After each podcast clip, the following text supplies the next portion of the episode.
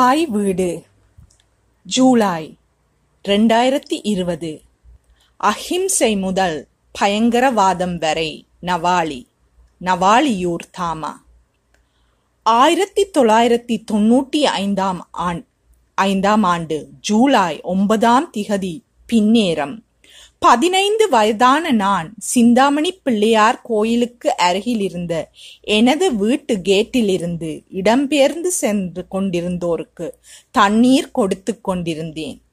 எமது விதானே ஹேமலதா சைக்கிளில் அவர் தம்பியுடன் send Peter's தேவாலயத்தில் இடம்பெயர்ந்தோரை சந்திக்கச் சென்றதையும் கண்ணால் கண்டேன். விமானத்தில் இருந்து குண்டுகள் வருவதைக் கண்டபோது அது ஆமி போடும் நோட்டீஸ் என்று தான் நினைத்தேன். நான் ஒருபோதும் குண்டுகளை கண்டதில்லை. அதிலும் எட்டு குண்டுகளை ஒரே நேரத்தில் போடுவார்கள் என்று எதிர்பார்த்ததும் இல்லை. அருகில் நின்று அண்ணா நிலத்தில் படுங்கோ என்றதும் சூடான கற்றறையில் முகம் குப்புற விழுந்து படுத்தோம். குண்டு வெடிச்சிட்டு என்று சொன்ன பின்னும் மீண்டும் குண்டு போட்டுடுவானோ என்ற பயத்தில் மாமரத்துக்கு கீழ் படுக்கச் சென்றபோது ஒளித்த கூக்குரல் சத்தம் இருபத்தைந்து வருடம் பின்னும் இன்றும் ஒலிக்கிறது. ஹேமலதாவின் தம்பி அக்கா செத்துவிட்டா என்று கதறுதியபடி தனியாக வீடு திரும்பிய காட்சி எனது மனதை உலுக்கிய காட்சியாக இன்றும் அமைகிறது. அன்று நான் உறைந்து போனேன். என்னால் என் உணர்ச்சிகளையும் வெளிக்காட்ட முடியவில்லை. பின்னர் அது பிடிஎஸ்டி அதிர்ச்சிக்கு பிறகான மன அழுத்த பாதிப்பு அல்லது பேரதிர்ச்சிக்கு பிறகான மன உளைச்சல் என அறிந்து கொண்டேன். ரெண்டாயிரத்தி பத்தொன்பதாம் ஆண்டு இலங்கை ஈஸ்டர் குண்டு தாக்குதலின் போது டொரண்டோ நகரில் வாழ்ந்த நான் மீண்டும் பிடிஎஸ்டி மூலம் நவாலி குண்டுவீச்சு வேதனையை அனுபவித்தேன். உளவியல் நிபுணர் உதவியுடன் பிடிஎஸ்டிக்கு சிகிச்சை பெற்றேன். அன்று இடம்பெயர்ந்து வந்தோரை நவாலி மக்கள் வரவேற்று ஆதரவில் அளித்தனர். அவர்களுக்கு உணவு வழங்குவதற்காக நவாலியூர் மக்கள் சென்ட் பீட்டர்ஸ் தேவாலயத்தில் சமைத்துக் கொண்டிருந்தார்கள். இளைஞர்கள் இடம்பெயர்ந்தோருக்கு உதவி செய்தனர். மரணித்த சமூக சேவையாளர்களில் ஒருவர் மோகினி. அவர் சிறு வயதில் என்னை பாடசாலைக்கு சைக்கிளில் அழைத்துச் சென்றவர். நவாலியூர் மக்கள் மட்டுமன்றி இடம்பெயர்ந்து வந்து தேவாலயத்தில் தஞ்சமடைந்திருந்த ஏனிய ஊர் மக்களும் அன்று மரணித்தனர். அவர்களில் ஒருவர் சித்தங்கேணி படை படப்பிடிப்பாளர்.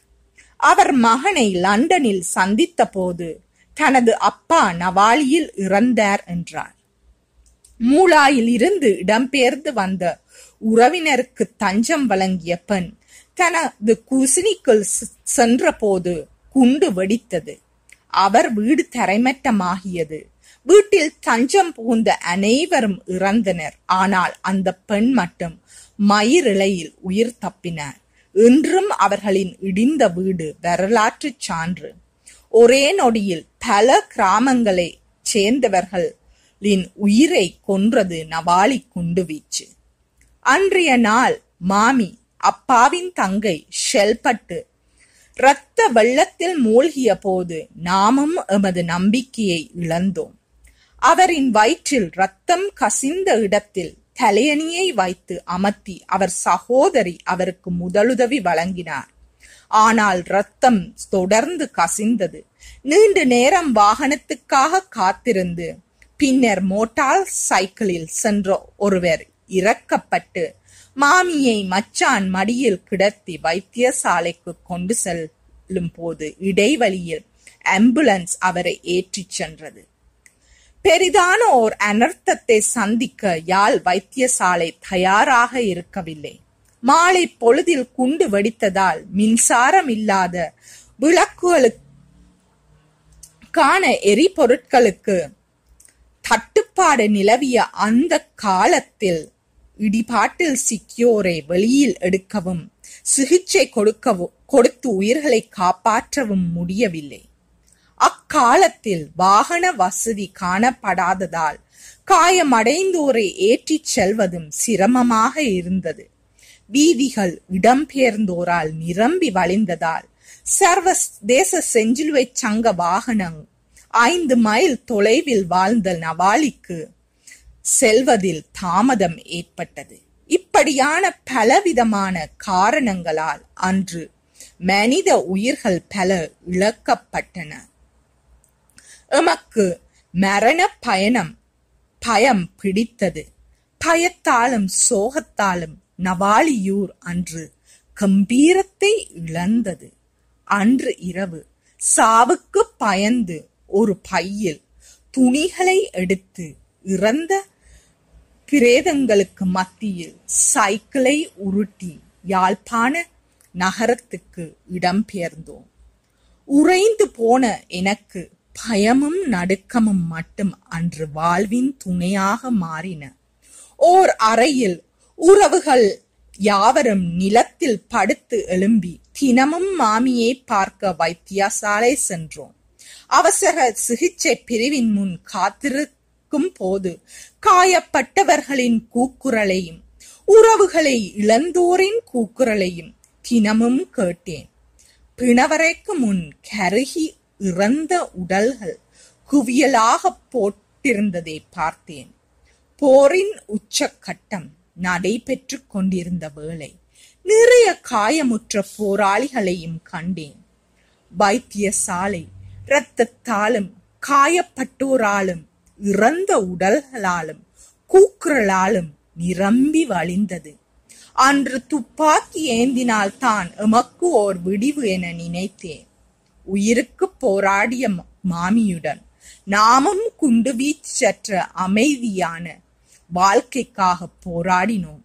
வைத்தியராக எமது குடும்பத்தவர்கள் வெளிநாட்டிலும் இலங்கையிலும் வேறு பாகங்களிலும் இருந்த போதும் பொறியியலாளரான எனது தந்தையிடம் பணம் இருந்த போதும் குடும்பத்தில் சொத்து இருந்த போதும் எதுவுமே எனது மாமியின் உயிர் உடலை விட்டு பிரிவதை தடுக்கவில்லை. அவரின் இறந்த உடலுடன் நவாலிக்கு திரும்பிய போது கவலை மட்டுமல்ல ஆத்திரமும் கலந்தது. எமது தாத்தா அஹிம்சை வழியில் ஆயிரத்தி தொள்ளாயிரத்தி அண்டாம் ஐம்பத்தி எட்டாம் ஆண்டு சத்யக்ரா சத்தியாகிரகம் செய்து போலீசாரின் இடுப்பில் இடுப்பு பட்டி பெல்டால் அடிக்கப்பட்டு சிலோன் போலீஸ் என்ற அவர் என்ற மார்க் அவர் உடலில் காணப்பட மாரடைப்பால் ஆயிரத்தி தொள்ளாயிரத்தி அறுபத்தொன்பதாம் ஆண்டு இறந்தார். அவர் இறந்த பின் அவரது மனைவி குரல் கொடுத்தார். உளவு துறையினர் சிஐடியால் அவர்கள் விசாரிக்கப்பட்டார்கள். ஆயிரத்தி தொள்ளாயிரத்தி தொண்ணூற்றி ஐந்தாம் ஆண்டு அவரின் கடைக்குட்டி ஸ்ரீலங்கா அரசின் குண்டு வீச்சால் இறந்தது. அக அவரின் அகிம்சை வழி போராட்டம் அர்த்தமற்றதாக காட்டியது.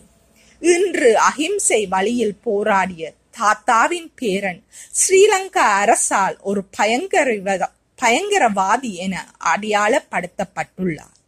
அஹிம்சை வழி நவாலி குண்டு வெளிப்பில் பயங்கரவாத வழியாக மாறியது. ஒவ்வொரு மனிதனும் தனக்கு ஏற்பட்ட தாக்கம் இன்னொருவருக்கு ஏற்படக்கூடாது என சுயமாக பாதையை தெரிவு செய்கின்றனர். அன்றைய காலகட்டம் பயங்கரவாத பாதையை சுயமான சுதந்திரத்துக்கான பாதையாக பலருக்கு மாற்றியது.